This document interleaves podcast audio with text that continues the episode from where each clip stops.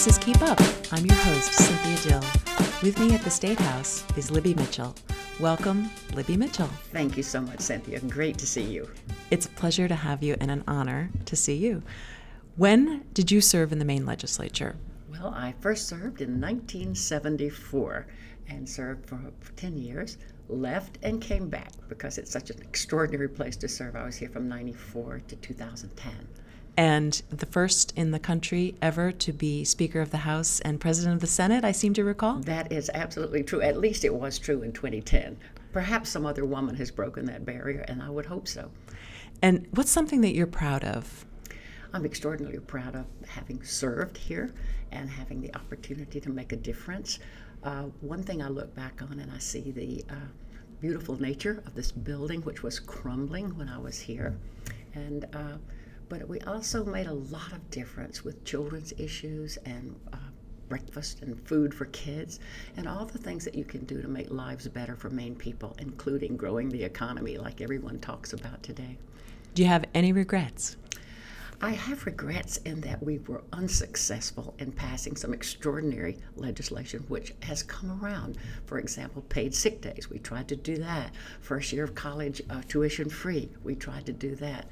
But I learned from that that you keep trying and ultimately things will come around. As they say, no wine before it's time. now, can you recall anything fun or funny that you'd like to share? Two pretty funny things.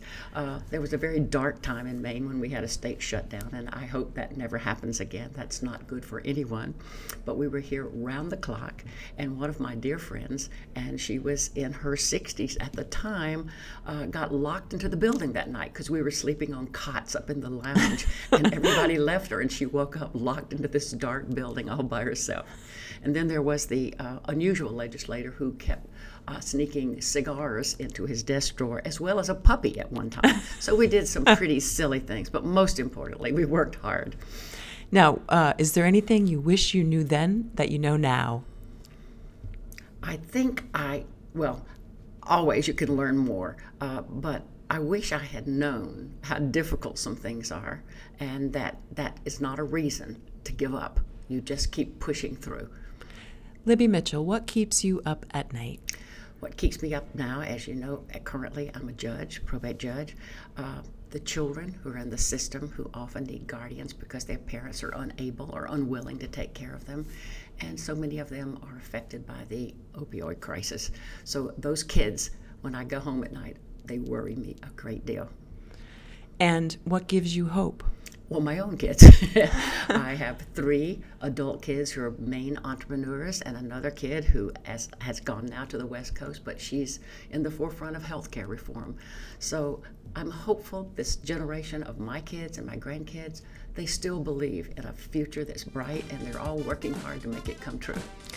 Libby Mitchell, thank you so much for joining me.